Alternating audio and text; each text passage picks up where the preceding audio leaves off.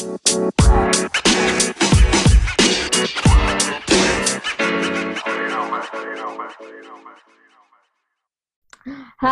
ketemu lagi sama kali ini sama gue, Osin, gue sendirian aja. Walaupun biasanya yang membawakan rubrik ini adalah uh, si Momot, karena kita lagi di Criminologies Around the Corner. Jadi sekarang gue lagi sama salah satu teman kita yang kerjanya langsung sebutin aja lah di LBHM kan jarang-jarang tuh anak krim kerja di LBHM. Nah makanya walaupun dia nggak punya Hmm, nggak hmm, punya background akademis di hukum, jadi dia bukan lulusan hukum karena lulusannya lulusan krim, tapi dia sekarang kerjanya di LBHM, Lembaga Bantuan Hukum Masyarakat. Nah, sekarang kita kenalin dulu aja. Hai. Halo semua. Iya. Jadi namanya Albert. Albert angkatan berapa, Bert? Gua angkatan 2011 di kriminologi. Nah, 2011. Nah, sekarang lo kerja di mana? Gue kerja di Lembaga Bantuan Hukum Masyarakat di uh -huh. Tebet kantornya di Jakarta Selatan. Oh, di Tebet ya? Hmm. Oh, iya iya iya. iya. Nah, sebelum kita ngebahas kerjaan lo nih ya, gue dapat info, bocoran info kalau Albert nih uh, habis lulus sempat S2, sempat lanjutin S2 di UCL, ya, yeah, di Inggris. Jurusannya apa tuh, Bert? Uh, gue ngambil jurusan namanya uh, budaya dan pemikiran Eropa gitu. Jadi jurusannya agak ke barat-baratan hmm. sih. agak ke barat-baratan. Terus apa hubungannya gitu? Kenapa lo ambil jurusan itu? Karena menarik jurusannya banyak uh, banyak course-course yang berkaitan sama ini sih, berkaitan sama ilmu sosial. Habis itu dia juga multidisipliner dengan ilmu humaniora dan ilmu budaya yang lain. Jadi menurut gua relevan juga lah sebagai kriminolog untuk melanjutkan ke sana. Asik. Terus lo harus uh, ada bikin-bikin tesis juga nggak pas S2 itu? Atau paper atau apa? Iya, gue bikin uh, tesis terakhirnya. -hmm. Tentang apa? Uh, eh, gue ngangkat soal vigilantism gitu. Jadi sebenarnya nggak terlalu nggak uh, terlalu melenceng jauh dari kriminologi. Gue ngambil soal aksi main hakim sendiri kalau di Indonesia kenalnya. -hmm. Tapi kalau di literatur-literatur luar dikenalnya sebagai vigilantism. -hmm. Jadi gue melihat gimana fenomena aksi main hakim sendiri ini uh, bagaimana terbentuknya apa yang berusaha mereka raih uh, dan gimana posisi mereka di uh, kontestasi demokrasi dan politik. Tapi di Eropa? Uh, ngambilnya sih secara garis besar sih, gitu. hmm. karena lebih uh, soal nguji teori dan nguji konsep. Hmm. Nah, kerennya si Albert gue juga ternyata gue dapet bocoran juga ternyata S2-nya itu beasiswa. Beasiswa apa, Bert? Beasiswa beasiswa chevening dari Nah, uh, dari mana? Dari pemerintah Inggris. Nah, Chevening itu kalau pada udah pada tahu sih sebenarnya Chevening itu salah satu beasiswa yang cukup bonafit ya dan banyak yang merebutkan ya. Jadi Albert keren banget. Albert udah punya pacar belum? Jadi biar gue promoin sekalian nih. Gila lulusan Chevening loh. Bermanfaat banget ya ini ya ya. Kita harus win-win solution. Jadi lo mendapatkan apa indah dan mendapatkan semuanya. Tes kita juga. iya dong. Siapa tahu lo Bert. iya ya. iya. Jadi terus uh, lo sebelum lanjut S2 udah di LBHM atau setelah lanjut S2 baru uh, kerja di LBHM? Sebelum S2 udah di LBHM sih. Hmm. Uh, di, itu jadi, jadi apa dia? Jadi uh, sebenarnya gue udah cukup lama di situ. Waktu gue masih kuliah, gue juga jadi volunteer di sana. Habis itu ketika lulus, gue langsung lanjut di situ. Kalau awal-awal sih gue jadi uh, peneliti di sana. Habis itu mulai akhir April kemarin gue uh, jadi koordinator riset dan program LB Masyarakat. Wih, kenapa pertanyaan gue selanjutnya adalah kenapa LBHM? Lo kenapa tertarik LBHM? Kan kalau kita belajar tuh ya di kriminologi kan uh. sebenarnya kita based on sosial science gitu kan, lebih ke sosiologi malah gitu, bukan ke hukum gitu. Nah itu kenapa lo ambil LBHM gitu? Uh, jadi waktu di kriminologi kan penjurusan gue juga penegakan hukum ya. Hmm. Di, uh, dari jurnalistik, uh, habis itu ada white collar ya, sama satu lagi penegakan hukum. Transnasional. Oh, transnasional. transnasional hmm. habis itu gue ngambil penegakan hukum, habis itu gue ngeliat bahwa emang sekalipun gue nggak punya background hukum, gue melihat bahwa ini pekerjaan yang menarik dan sangat relevan dengan kriminologi sih, karena kita ngebahas soal pelaku tindak pidana, kita ngebahas soal reaksi sosial, kita ngebahas soal sistem peradilan pidana, uh, pemenjaraan dan lain sebagainya gitu. Jadi buat gue ini uh, salah satu pekerjaan yang cocok dari setelah uh, gue lulus kriminologi. Hmm, lo magang apa gimana? Lo kenal sama LBHM dari mana awalnya? Dia ada kayak program uh, pembelajaran gitu. Jadi uh, ngundang mahasiswa-mahasiswa buat belajar soal hak asasi manusia. Hmm. So, habis itu dari program itu gue lanjut jadi volunteer gitu sih. Oh, itu program masih ada nggak? Masih ada. Setiap tahun kita ngadain namanya Lights Living with Human Rights. Jadi oh. kalau misalnya oh. teman-teman kriminologi ada yang tertarik, uh, silahkan daftar. Nah, itu harus mahasiswa atau gimana? Atau anak SMA gitu boleh nggak? Atau harus mahasiswa? Kalau kita sih targetnya mahasiswa sih, karena itu juga sebagai satu uh, program kaderisasi di uh, lembaga kami gitu. Jadi harapannya bahwa dari masuk ini mungkin uh, tertarik untuk kerja di bidang bantuan hukum ataupun kerja di bidang HAM yang lainnya. Hmm, oh, jadi selama lo bekerja nih Bert, di LBHM, apa sih sebenarnya uh, apa ya job desk atau pekerjaan lo atau lo ngapain sih di LBHM gitu? Anak anak-anak sosial itu uh, terlibat seperti apa di sebuah lembaga yang terlihat dari namanya aja udah hukum banget gitu. hukum banget lah lembaga. Hukum banget ya kelihatannya ya. Hukum. Oh, kita kan anak sosial bisa bantu apa gitu. Kalau yang bisa dibantu sih banyak sih. Jadi kalau uh, fokus kerja gue dulu itu selama kurang lebih 4 sampai lima tahun itu gue sebagai peneliti dan peneliti uh, sosial gitu. Jadi peneliti hukum dan sosial gitu. Uh, eh, LBAM punya beberapa fokus isu yang uh, banyak di antaranya gue juga tertarik di situ. Gitu. Uh, contohnya misalnya isu narkotika. Isu narkotika, uh, gue sebagai peneliti ngelihat bagaimana sistem hukum uh, di Indonesia, bagaimana dia melihat narkotika sebagai sebuah tindak pidana, apa yang melatar belakangi itu, habis itu bagaimana negara melalui aparat, aparat penegak hukum melakukan uh, penindakan, uh, pengawasan dan rehabilitasi terhadap tindak pidana narkotika. Itu jadi uh, ngelihat dari segi sosialnya juga sebenarnya, juga ngelihat dari bagaimana dampak dari suatu kebijakan hukum ini ketika diterapkan benar-benar di masyarakat dan melihat uh, juga melihat sampai kepada misalnya efek pemenjaraan terhadap teman-teman uh, pengguna narkotika kayak gitu. Hmm, terus uh, pengalaman lo selama bekerja di situ berarti kan udah cukup lama ya berarti ya dari tahun berapa Bert berarti? Gua dari tahun 2015.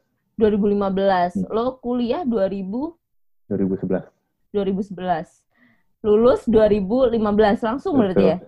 Iya. oh, iya iya iya dan lanjut S2 2000 2018. Oh, baru kemarin dong? Baru kemarin. Nah. Baru pulang? Baru pulang, uh, belum nyampe setahun. Belum nyampe setahun. Oh, wah. Selama lo bekerja itu dalam rentang waktu seperti itu ya, cukup lama lah. Terhitungnya dari 2015 ke 2017 saja, 2018 udah tiga tahunan gitu kan. Hmm. Ada nggak hal-hal yang bisa lo share sama teman-teman semua gitu? Uh, apa sih menariknya gitu? Kayak buat kita yang anak sosial walaupun sudah dijelaskan sama Albert kan bahwa ada isu-isu yang memang sangat sosiologis kayak e, narkotika dan efek dari pemenjaraan cuman e, riset apa kan waktu itu Albert bilang kan waktu awalnya dia jadi hmm. peneliti gitu kan ada nggak riset apa sih yang sangat menarik gitu buat buat Albert sendiri dan mungkin bisa jadi kayak semacam trigger atau bisa memotivasi teman-teman yang lain untuk ya oh berarti oke okay juga nih di LBHM gitu nggak ya nggak melulu gitu-gitu amat gitu. Oke. Okay. Jadi uh, salah satu ketertarikan utama gue kerja di LBHM ini adalah soal kesehatan jiwa.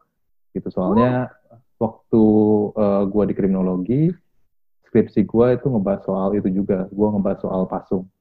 Jadi uh, uh, habis itu ketika gue masuk ke LBM, minat terhadap kesehatan jiwa ini ternyata diakomodir oleh rektor. Itu dan untungnya uh, banyak kegiatan-kegiatan yang berkaitan dengan itu.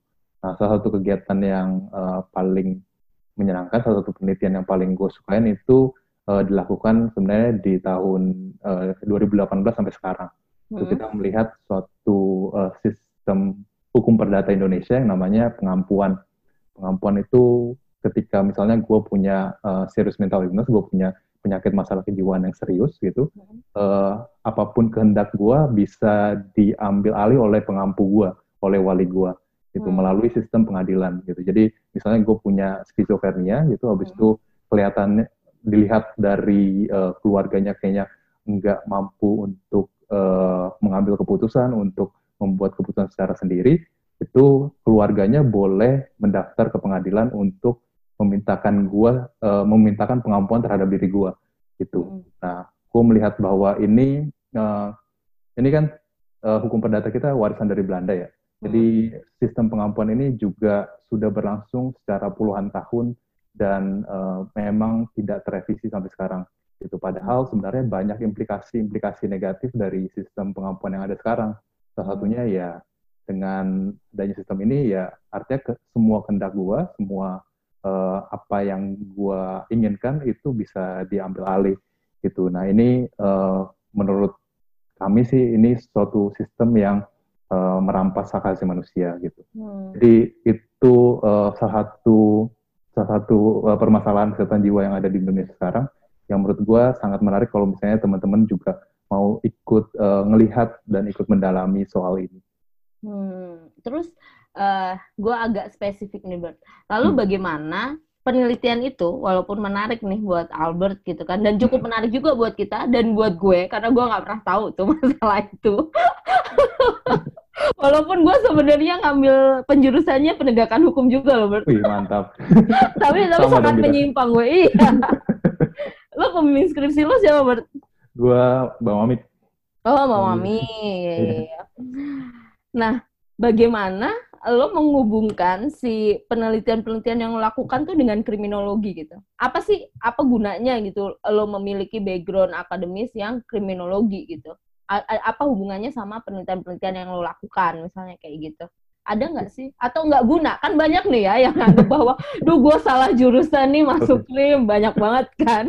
Tapi toh ternyata setelah kita keluar gitu kan, kita lulus dari krim ternyata nggak nggak seburuk itu gitu kan. Nah gue tuh mau kayak mau menyampaikan juga sih kita si criminologist around the corner itu sebenarnya tujuannya adalah ya menyampaikan bahwa lo nggak nggak seburuk itu kok. Iya lo nggak sia-sia.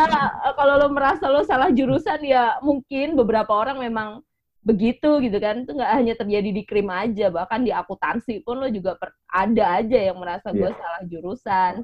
Cuman di sini kan kita mau ini loh kita tuh mau ngasih tahu bahwa nggak semua orang yang lulusan kriminologi itu merasa salah jurusan gitu. Kalau gue sih merasa bahwa manfaatnya gede banget ya dari hmm. apa yang gue pelajarin di kampus dengan apa yang gue uh, lakukan sekarang gitu. Mungkin kalau uh, teman-teman yang belajar kriminologi kan tahu bahwa kita belajarnya ada fokus empat empat unsur itu yang kejahatan pelaku korban uh, respon terhadap kejahatan gitu dan semakin gue bekerja sih gue melihat bahwa bahwa unsur-unsurnya sebenarnya ya saling bergantung satu sama lain gitu. Definisi kita tentang kejahatan kan itu sangat dipengaruhi oleh sistem masyarakat yang ada, sejarah yang ada, bagaimana kondisi pelaku, korban dan uh, lain sebagainya gitu. Jadi kalau misalnya tadi pakai contoh gue yang soal kesehatan jiwa, itu ya masih banyak framing-framing misalnya yang diberikan kepada media, budaya dan sejarah menempatkan orang dengan disabilitas psikososial atau orang yang punya masalah kejiwaan itu sebagai orang yang agresif, yang perlu dikontrol, yang perlu untuk uh, dibatasi dan uh, perbuatan-perbuatannya dianggap sebagai sesuatu yang uh, agresif dan membahayakan orang lain. Gitu. Padahal sebenarnya nggak juga ketika kita melihat langsung dan ketika kita berhadapan langsung dengan orang-orang uh, tersebut. Gitu. Jadi, uh, gua rasa sih pemahaman kriminologi membawa berpengaruh dan bermanfaat di situ bahwa kita bisa melihat bahwa uh, fenomena dan kejahatan dan unsur-unsur sosial lainnya itu saling berhubungan satu sama lain. Tapi menurut gue yang juga paling penting dari kriminologi, buat gue sih uh, dia salah satu jurusan yang yang menumbuhkan sensitivitas gitu, sensitivitas dari orang-orang uh, yang belajar di antara di dalamnya gitu, karena kita nggak semudah itu untuk melabel seseorang itu sebagai penjahat atau melabel sesuatu itu sebagai penyimpangan gitu. Jadi ketika kita berhadapan dengan kelompok-kelompok yang benar-benar berbeda backgroundnya dari kita, ya kita lebih sensitif dan kita lebih awas. Gitu. Jadi buat gue sih itu uh, itu kayaknya manfaat terbesar dari iya. empat yeah. tahun belajar saya. ya kalau kalau kita nggak tahu sih gue walaupun ini adalah mata kuliah yang sangat awal yaitu pengantar kriminologi itu inget banget gue. Jadi Prof Mus itu kan pernah bilang ya kayak ya kejahatan itu sifatnya nisbi gitu. Yang awalnya gue, hah, hah apa tuh, apa tuh, sampai akhirnya, oh gitu ya, oh gitu, kayak gitu.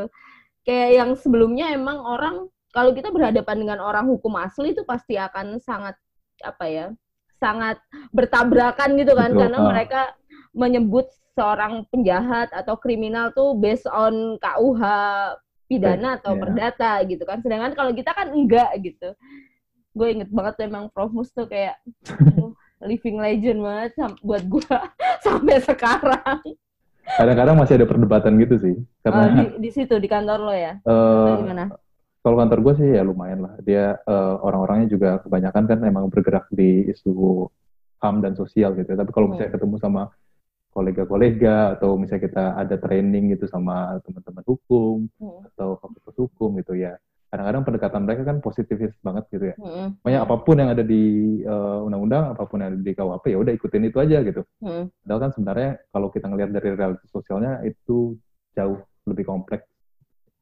Hmm. Tapi kalau di kantor lo sendiri itu berarti dia lebih beragam ya orang-orangnya gitu atau tetap mayoritas tetap orang hukum atau gimana? Mayoritas tetap orang hukum sih, tapi uh, kalau untuk uh, sekarang kita juga ada mahasiswa filsafat, sejarah, hmm. itu dulu uh, ada antropologi, HI gitu. Jadi sebenarnya iklim yang dibangun sih beragam gitu. Tapi kan kita secara lembaga memang kita memberikan bantuan hukum kepada uh, kelompok marginal dan orang-orang miskin kan. Jadi tentu saja butuh butuh pengacara-pengacara, butuh orang-orang yang dari background hukum untuk memberikan jasa pelayanan itu. Hmm. Tapi bagaimana, maksudnya bagaimana pola kerjasama antara misalnya antara Albert sendiri yang base-nya sosial kan, base-nya kriminologi dengan para pengacara atau para orang-orang hukum itu yang biasanya ya hukum hukum banget kan hmm. kalau walaupun kita sebenarnya kriminologi sendiri juga uh, banyak seorang orang hukum yang belajar kriminologi karena itu yeah. kan kita dulu di kriminologi dulunya kan di fakultas hukum gitu kan hmm. tapi terus kan akhirnya pindah ke fakultas sosial karena kita ternyata mengadopsi yang based on uh, sosiologi atau social hmm. justice gitu kan yeah tapi kan ini ada perbedaan walaupun kalau misalnya kita lihat di luar negeri juga sebenarnya kan jurusan kriminologi juga masih banyak yang berada di bawah Faculty of Law gitu kan. Yeah. Cuman oh. ya berarti kan sebenarnya ada perbedaan gitu. Sedangkan kalau di kantor sendiri kan pasti dituntut dong untuk kerjasama, diskusi dan segala macam. Nah itu gimana, Bud? Kalau perbedaan sih pasti ada ya. Tapi uh, ada juga sebenarnya kerjaan-kerjaan yang bisa dilakuin beriringan gitu. Jadi uh, di banyak kesempatan, misalnya gue sebagai peneliti bisa memberikan pandangan berkaitan dengan satu kasus gitu. Misalnya ada kasus yang tadi uh, kasus narkotika gitu, atau uh, ya kasus narkotika misalnya.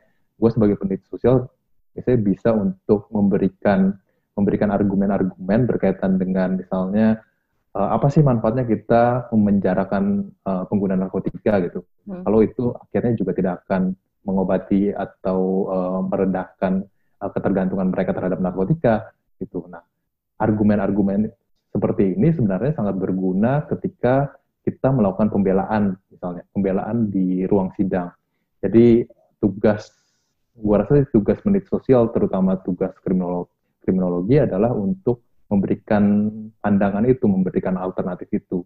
Dan uh, gue juga udah coba untuk melakukan itu di beberapa kasus yang ditangani LB masyarakat jadi uh, dalam beberapa kesempatan gue mengundang juga dosen-dosen kriminologi untuk jadi saksi ahli di dalam persidangan gitu. Jadi hmm. gue pernah ngundang Mbak Mamik buat jadi ahli di persidangan satu persidangan yang kasusnya perempuan. Hmm. Habis itu Mbak Tinduk juga pernah itu untuk kasus yang berkaitan sama anak. Oh. Jadi saling membantu lah. Ya, jadi lo ini ya jadi berasa kayak ini ya brand ambassador juga ya buat krim ya. Jadi berasa ini broker. Iya broker. agen, agensi, agensi. naikin siapa, naikin siapa. Iya sih karena emang kayaknya permasalahan kita itu sih ya orang nggak mm, terlalu banyak tentang krim dan apa yang kita kerjakan dan juga kayak ya emang ngapain karena kita juga banyak ilmu yang kita pelajarin gitu kan sangat nah. terus sosial ya orang bingung Tapi, aja lo ngapain Terus kalau ini Bert apa? Uh, kalau kita sendiri kan masalah hukum itu kalau kata siapa ya?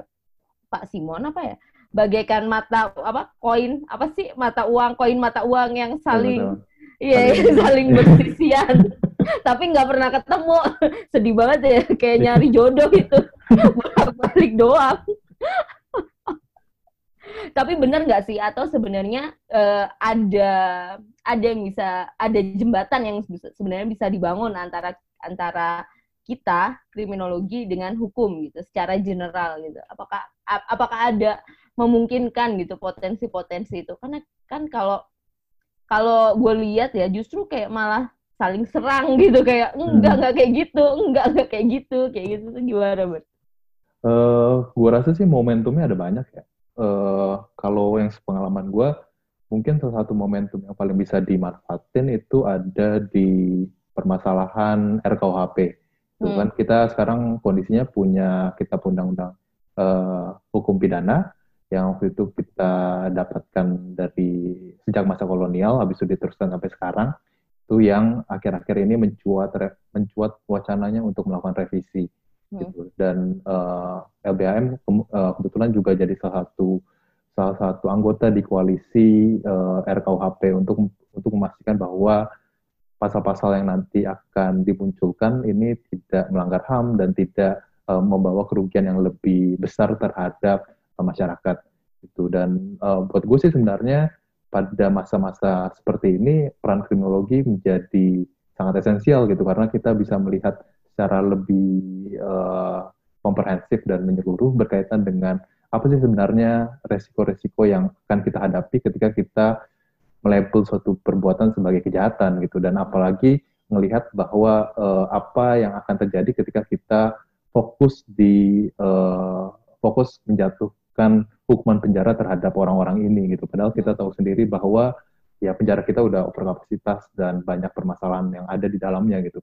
Nah, uh, momen-momen diskusi seperti ini, gue rasa perlu untuk dimunculkan lagi sih. Kalau memang tadi kita sebagai dua sisi mata koin yang tidak pernah bertemu gitu ya, gue rasa momen-momen seperti ini sih sebenarnya yang akan jadi uh, kesempatan kita untuk saling membuka dialog satu sama lain uh, antara hukum dan juga antara kriminologi gitu. Lagian kan fakultasnya deketan ya, jadi tinggal nyebrang aja. tinggal nyebrang aja. Eh lo tau gak sih angkatan gue karena lo tadi menyinggung tentang koalisi uh, masyarakat tuh yang tentang RKUHP, angkatan gue si Rima dia kan di yeah. MAPI kan. Uh. Apa sih masyarakat pemerhati peradilan uh. Uh, tapi kayaknya udah udah berubah nih. Oh udah iya, iya, berubah iya, nama udah berubah, iya, iya, iya. Iya, iya berubah berubah karena ada uh, internal konflik yeah. katanya ya sama UI-nya. Iya iya dia berubah. Berarti waktu itu emang kalian ini ya apa pernah ketemu nggak sempat ketemu nggak sih sama Rima? Pernah sih beberapa kali. Uh, kan Rima juga fokus di masalah uh, narkotika dan HIV ya. Mm-hmm. Dan itu juga salah satu fokus dari lembaga kami gitu. Jadi kadang-kadang koalisi bareng, kadang-kadang itu pernah Rima kayak pernah uh, main ke kantor juga buat uh, konfres. Jadi mm-hmm. saling menjaga hubungan. Iya, berarti kan itu sebenarnya nggak bukan suatu hal yang mustahil gitu bahwa lulusan kriminologi kerja di ranah yang terlihatnya sangat hukum sekali gitu kan. Betul sekali. Mungkin next mungkin gue akan mencoba untuk ngajak Rima ngobrol kali ya, karena dia kan Betul juga di MAPI. Iya, MAPI sih uh, dan MAPI dan IJRS dan kerja-kerja uh, penelitian-penelitian yang uh, seperti itu itu buat gue juga sangat dibutuhkan sih. Jadi saling melengkapi. Kalau misalnya LBAM kan kita fokus di uh, pemberian bantuan hukum gitu, tapi kan itu juga harus disokong oleh bantuan dari teman-teman CSO yang lain, NGO yang lain yang mungkin uh, punya penelitian-penelitian terbaru dan komprehensif berkaitan dengan sistem uh, uh, peradilan pidana yang kita punya sekarang gitu. Jadi peran masing-masing CSO sih buat gue sih sangat sangat besar. Nah terus emang ini ya masalah RKUHP itu kan emang mulai sebelum COVID kan sempet rame juga ya kan yeah. RKUHP. Terus uh, ya kita tahu lah perjalanan RKUHP itu sejak tahun berapa gitu kan. Jadi kan kayak nggak disah-sahin gitu karena masih banyak pasal-pasal atau masih banyak hal-hal yang ternyata uh, bertentangan ataupun nggak nggak oke okay gitu kan jadi masyarakat juga akhirnya sampai demo-demo waktu itu kan nah menurut Albert sendiri mungkin nggak sih kita akan mengesahkan RKUHP suatu saat nanti gue agak-agak kita kita ngomongnya kayak ya fair-fairan aja ya kayak uh. itu kan terlalu banyak kepentingan politik banget di dalam satu buku yang RKUHP gitu kan uh. itu kan sangat banyak konfliknya konflik kepentingan konflik of interest semua banyak Betul. nah kalau menurut gue ini akan alot banget nih masalah pengesahan RKUHP gitu kan. Uh, walaupun disahkan pasti akan menuai konflik kalau RKUHP yang dipakai adalah RKUHP yang sekarang gitu kan, yang kemarin yeah. itu. Menurut Albert itu gimana?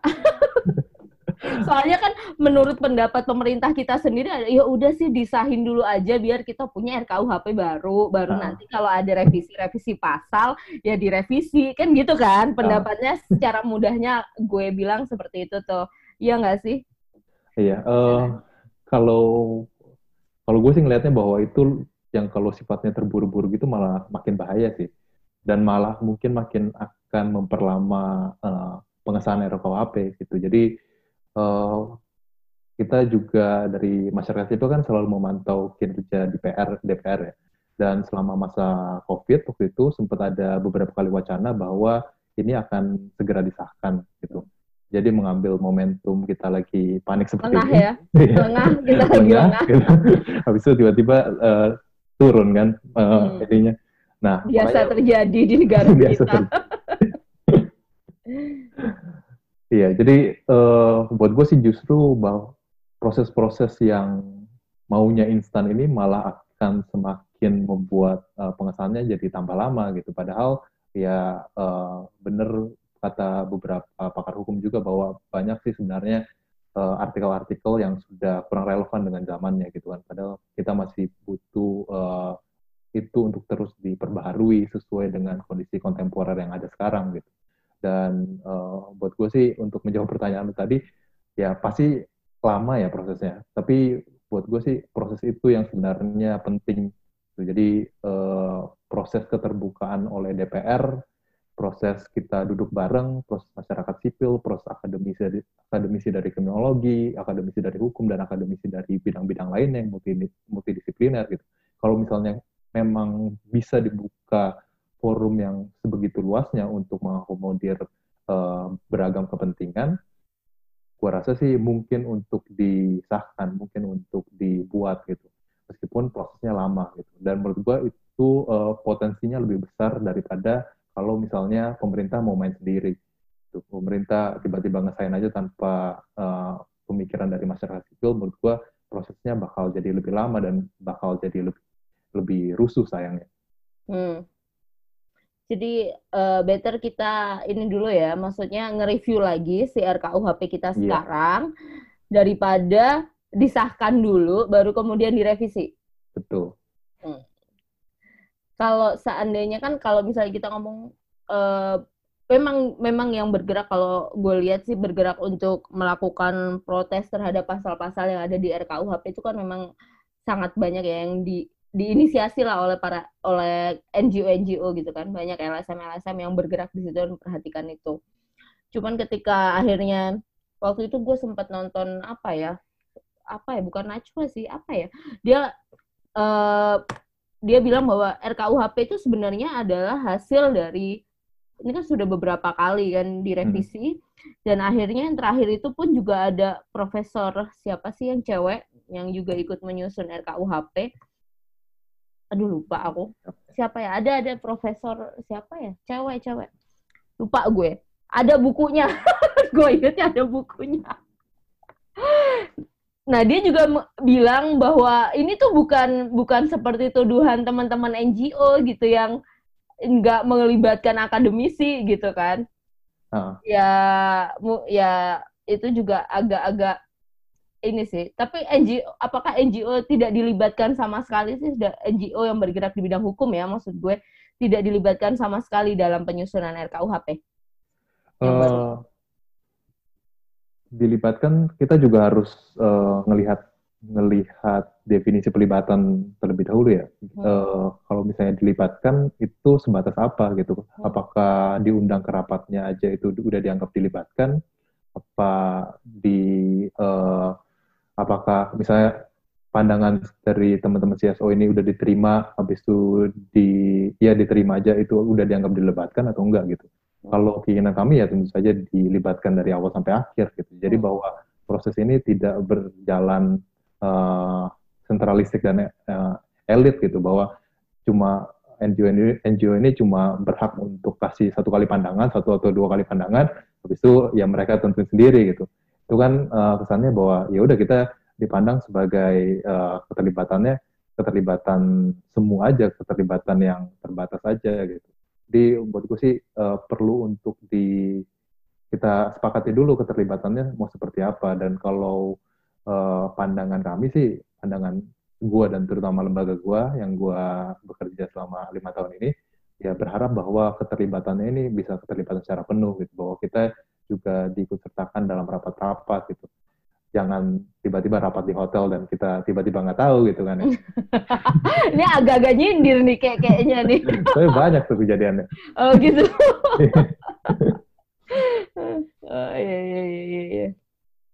Soalnya kan kalau kita lihat sendiri, gue nggak ngerti juga ya, agak jarang sih di jurusan kita sendiri juga ngomongin tentang hmm, khusus, secara khusus gitu ngomongin tentang hmm RKUHP gitu kan lebih jarang banget malah sih walaupun gue ngambil penjurusannya penegakan hukum gitu kita lebih ngomongin tentang penjara pemolisian hmm. yang kayak gitu kan kalau ngomongin RKUHP sendiri tuh kayaknya jarang banget banget banget gitu kan iya. terus uh, lo betah nggak di kantor lo sekarang gue betah lumayan lah hmm. hmm. udah jalan ini tahun kelima artinya iya tahun kelima ya lumayan lah betah apa yang bikin lo betah? Itu betah banget buat lima tahun mah. Anak juga udah mau SD itu tahun depan. Betahnya mungkin karena banyak uh, banyak kesempatan kali ya. Banyak kesempatan berkaitan dengan diskusi-diskusi uh, ketemu dengan stakeholder gitu ketemu dengan uh, banyak pihak. Dan bukan cuma yang lokal tapi juga internasional gitu. Hmm. dan uh, gue rasa sih keterlibatan gue di organisasi ini yang membuat salah satunya gue dapat beasiswa juga gitu. Jadi hmm. gue uh, cukup paham bahwa dengan bekerja di lembaga gue sekarang ya masyarakat itu juga uh, menambah pengetahuan dan skill gue. Dan apalagi gue ngelihat bahwa ini isu-isunya uh, yang sesuai dengan ketertarikan gue gitu. Isu tentang uh, narkotika, isu tentang uh, kesehatan jiwa, isu tentang pemenjaraan, penghukuman secara general, dan juga isu tentang reformasi pengadilan. Buat gue sih itu jadi jadi nilai surplus kenapa gue ada di sini. Iya iya iya benar benar benar. Jadi menarik sih walaupun gue nggak terlalu tertarik sama RKUHP. Lebih tertarik sama polisi ya kan? ya bukan bukan sama polisinya ya, eh. tapi sama ya bidang kerjanya lah. Karena gue memang sejauh ini sih lebih banyak bekerja bersama para polisi ya. Cuman kan ya, ya itu juga sih ada kesulitan-kesulitan yang tidak bisa dijelaskan maksud gue ya agak sulit Ini lah. Rahasia negara ya? Ya nggak raja negara sih tapi karena mereka kan dibesarkan dan dididik dididik dengan cara yang berbeda gitu hmm. dengan kita yang di kuliah dan kriminologi gitu kita tahu apa yang mereka lakukan kita tahu idealnya bagaimana cuman kan culture yang dibangun kan juga berbeda dengan kita gitu kadang juga agak-agak sulit juga untuk memasukkan pendapat kita atau yeah. ya ya paham lah. Karena di ranah seperti itu kayak hukum dan polisi, penjara itu emang uh, institusi-institusi yang sudah stabil, sudah punya culture-nya sendiri, yeah. sudah punya nilainya sendiri, sudah punya cara kerjanya sendiri. Walaupun kita tahu bahwa ada cara-cara kerja atau culture-culture yang lebih baik dari itu. Jadi memang yang namanya perubahan di sistem pemasyarakatan, di kepolisian, di pemolisian itu memang sangat uh, bukan sangat sulit, tidak mudah untuk dilakukan. Tapi optimis ya kayak. Ya, kita harus optimis lah. ya kalau misalnya mau ngerubah langsung 300 apa langsung 180 derajat ya nggak mungkin lah tapi kan sedikit sedikit orang kita uh, menurut gua agak bagus juga bahwa alumni alumni kriminologi itu menyebar gitu misalnya gue hmm. gue masuk ke ranah yang banyak polisinya gitu kan polisi sedangkan Albert Albert banyak berhubungan dengan para pengacara kemudian juga di sistem peradilan pidananya kalau gue kan di pemolisian gitu kan terus ada teman-teman yang bergerak di sistem pemasyarakatan ada iya. teman-teman yeah. NGO juga yang bergerak di NGO juga gitu kan ada yang ada yang di korupsi di ICW gitu kan ada yang di KPK ada yang jadi kalau menurut gue ya menariknya adalah mungkin saat ini kita tidak bisa melihat perubahan yang sangat besar gitu kan. Tapi who knows kalau misalnya nanti nanti kita semakin banyak semakin banyak ya bisa jadi gitu. Bisa jadi ke arah yang lebih baik itu aja. Nggak perlu kita berubah terlalu jauh itu kayak impossible banget. Tapi realistisnya ya kita jadi lebih baik gitu aja sih. Perlahan-pelan sih iya pelan-pelan jadi uh, lulusan kriminologi berguna ya lumayan berguna lah Kok lumayan sih, Ber? Gimana sih? yang lain juga berguna. Tapi ini juga berguna gitu. Kita kan mau promosi jurusan sendiri. Oh, iya, siap. Sangat berguna kalau gitu. Sangat berguna. Ya, ya, ya, ya. Ih, menarik banget sih sebenarnya tentang rencana apa tentang RKUHP dan uh, sistem peradilan pidana gitu kan di Indonesia apalagi dengan yang Albert kerjakan gitu. Lo memberikan sumbangsih dan warna lain gitu kan dalam dalam uh, dunia hukum dan peradilan pidana gitu. Uh, tapi ini serius banget lo mau dipromosiin nggak buat dapet pacar?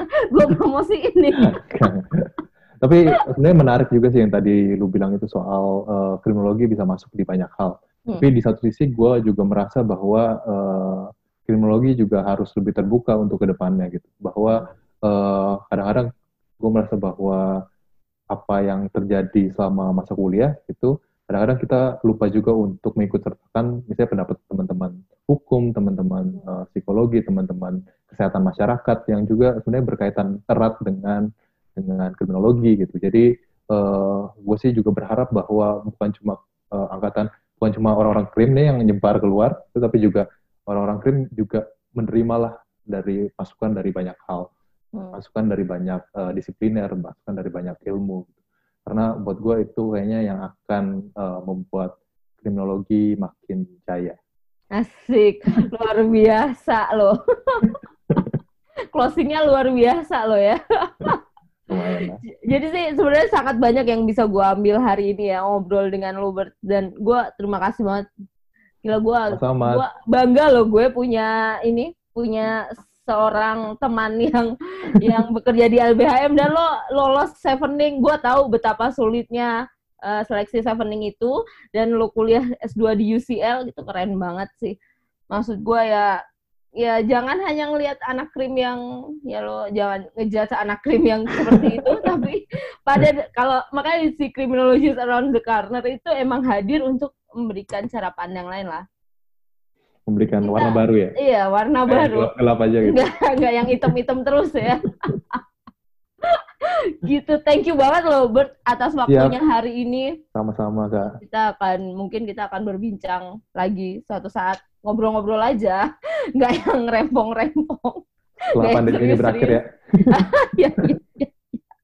ya, ya, thank you banget. Terus uh, itu aja sih buat uh, buat episode kali ini. Terus kalau teman-teman mau uh, mau komen atau mau nanya-nanya bisa lewat uh, sosial media kita. Jangan lupa follow juga di Instagram atau Twitter dan juga Facebook. Bisa cari ID kita itu the underscore JCI. Jadi THE underscore JCI. Jadi di Instagram ataupun di Twitter. Kalau ada yang mau komen ataupun mau suggest untuk bahas apa, untuk tema ataupun suggest orang mungkin buat masuk ke Criminology Around the Corner kita, silahkan. Jadi kita tunggu. Gitu aja. Thank you semuanya. Dadah. Sampai jumpa di lain episode. Thank you.